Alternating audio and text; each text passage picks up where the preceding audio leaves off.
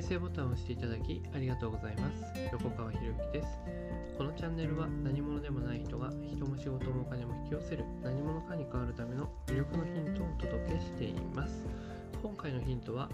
なぜ怒りをぶつけてくるのかというテーマでねお伝えをしていくんですけどだいたい怒ってる人って一人で怒ればいいじゃないですかね。何か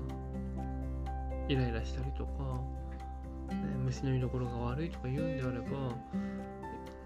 それで怒ってねるぐらいだったらもうその怒りを発散するぐらいだったらね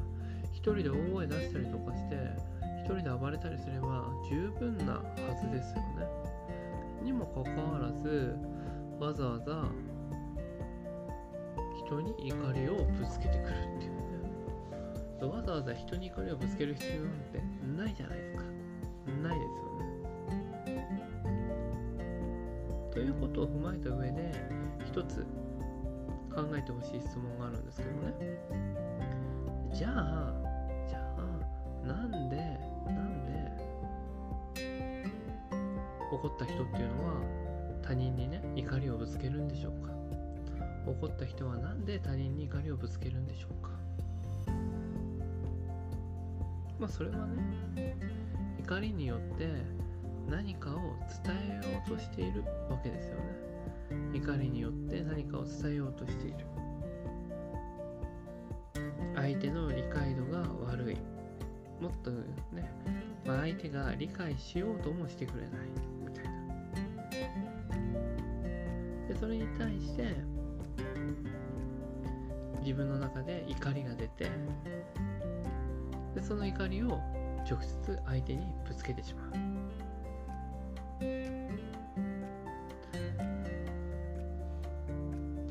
怒りによって何かを伝えようとしてるわけですよ。でその表現の仕方っていうのは人によって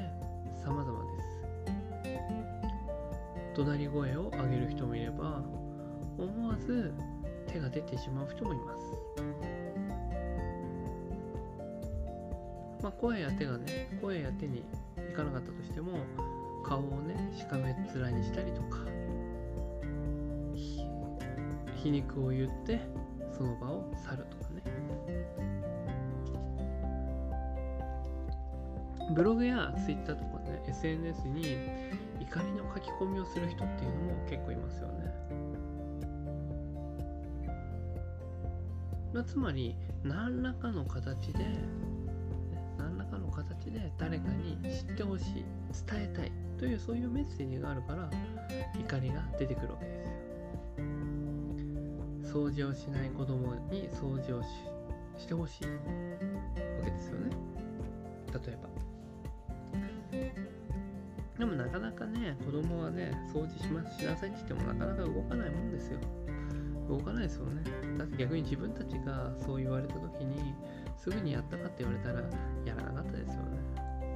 でそのやらない状況を見ていた親はどうするかっていうとまだやってないの。いつになったらやるんだよ。みたいなね。まあそういう言葉で、まあ、つまり怒りをねぶつけるわけじゃないですか。怒る怒らない怒りを持つか怒りを持たないかっていうのは全部自分で決めてるんですよね。掃除をしていないっていうその状況に対して、ね、掃除をやれと命令したにもかかわらず掃除をやっていなかった。ということはその裏にあるのは何か？掃除をするべきだっていう固定概念があるわけですよね。もっと言うんだったら私の言うことは絶対に聞くべきだっていうそういう考えも隠れているかもしれない。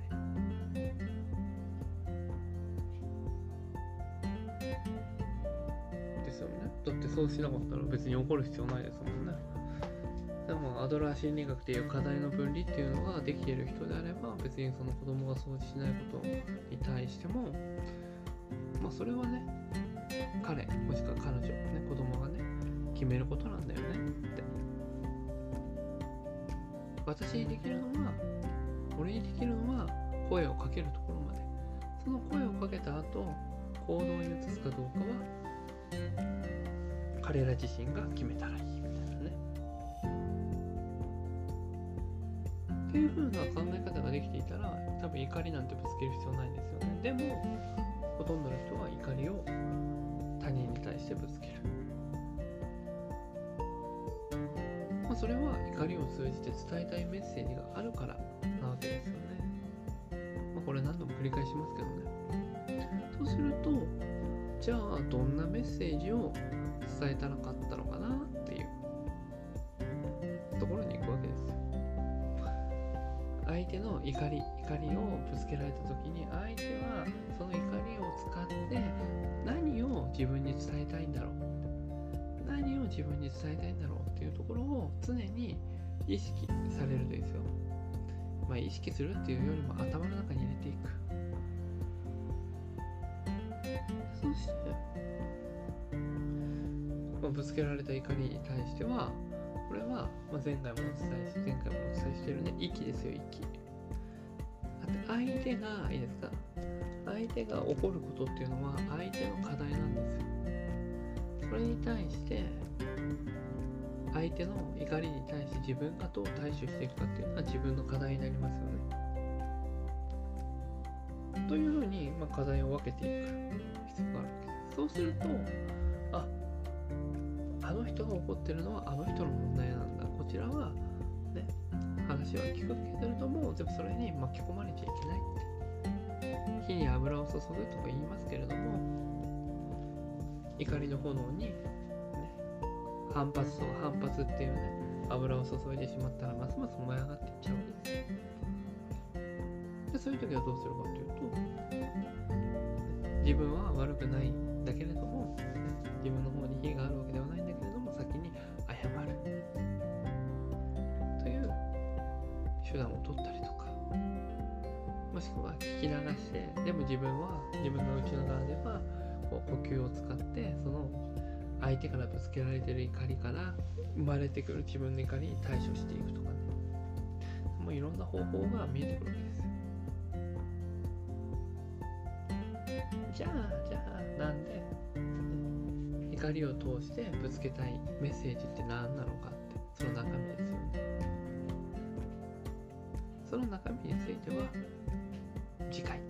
の音声で詳しくお伝えをしていきますので、まあ、今日はね、短いですけれども、この辺りにしておきます。まあ、ぜひですね、怒りの裏にどんなメッセージが隠されているのかっていうのをちょっと考えてみていただいて、でもそれをね、僕の方に送っていただければね、ますますね、集計も出るかなと思いますんで、まあ、ぜひ送ってみてください。はい、今回以上になります。